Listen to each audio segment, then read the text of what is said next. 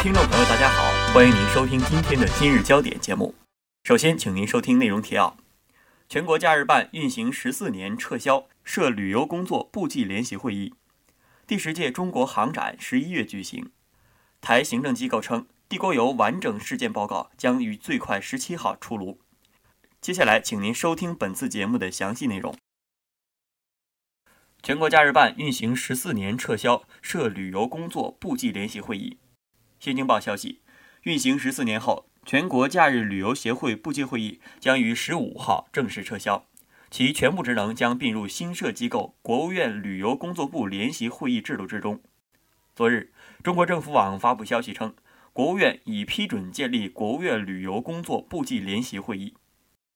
新组建的国务院旅游工作部际联席会议由分管旅游的国务院副总理汪洋担任召集人，副召集人由国务院秘书长毕景全等五人团队组成。成员单位包括国务院的二十八个部门，其中既有与旅游产业直接相关的部门，如交通运输部、铁路局，也有旅游产业支撑部门，如文化部、食药监总局等。除农业由党组成员担任联席会议主席成员之外，其他成员单位的联席会议成员均由副部长、副局长、副主任担任。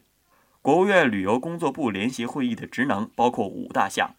对全国旅游工作进行宏观指导，提出促进旅游改革发展的方针政策，协调旅游业改革发展中出现的重大问题等。对此前的全国假日部际旅游会议，不仅是名称中的协调改为联席，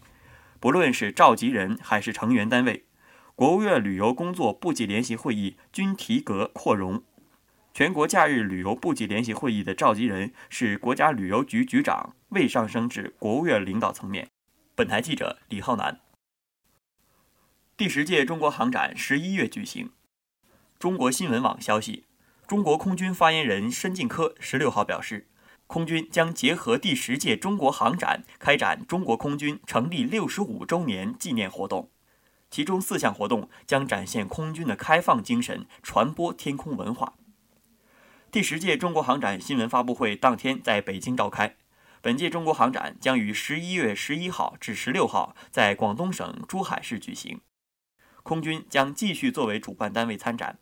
空军成立六十五周年纪念活动将与第十届中国航展相融合，主要有四项活动：一是中国空军领导人会见应邀来华参加航展的外国空军领导人，进一步增进中外空军的交流合作；二。中国空军八一飞行表演队将与韩国黑鹰、阿联酋骑士等外国飞行表演队同台献艺。中国首批歼击机女飞行员将驾驶歼十表演机首次亮相中国航展。空军八一飞行表演队将以全新阵容、全新动作进武珠海。三是将有部分新型武器装备参加航展。一些装备刚刚参加过“和平使命 ”2014 联合反恐军演，并在联演中有精彩表现。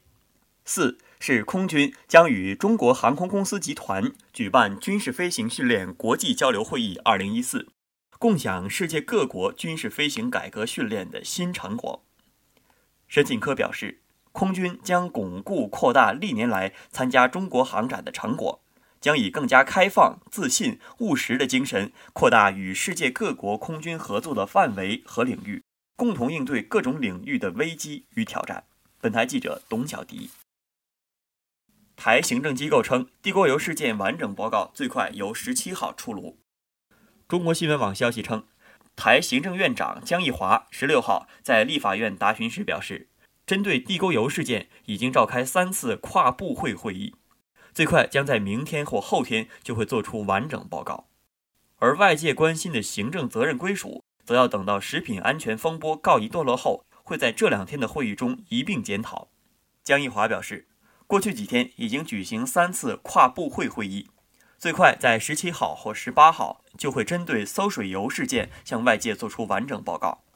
至于是否有官员要因此下台负责，要等事件告一段落，相关刑责都起诉之后。行政单位的责任归属会一并作出检讨。江宜华说：“这些会议的目的就是要把外界所关心的，不管是法规面、制度面，或是行政面的一些问题，每一项通通理清之后，我们会向民众做一个完整而且清楚的报告。我希望这个工作在这礼拜三或礼拜四就可以完成。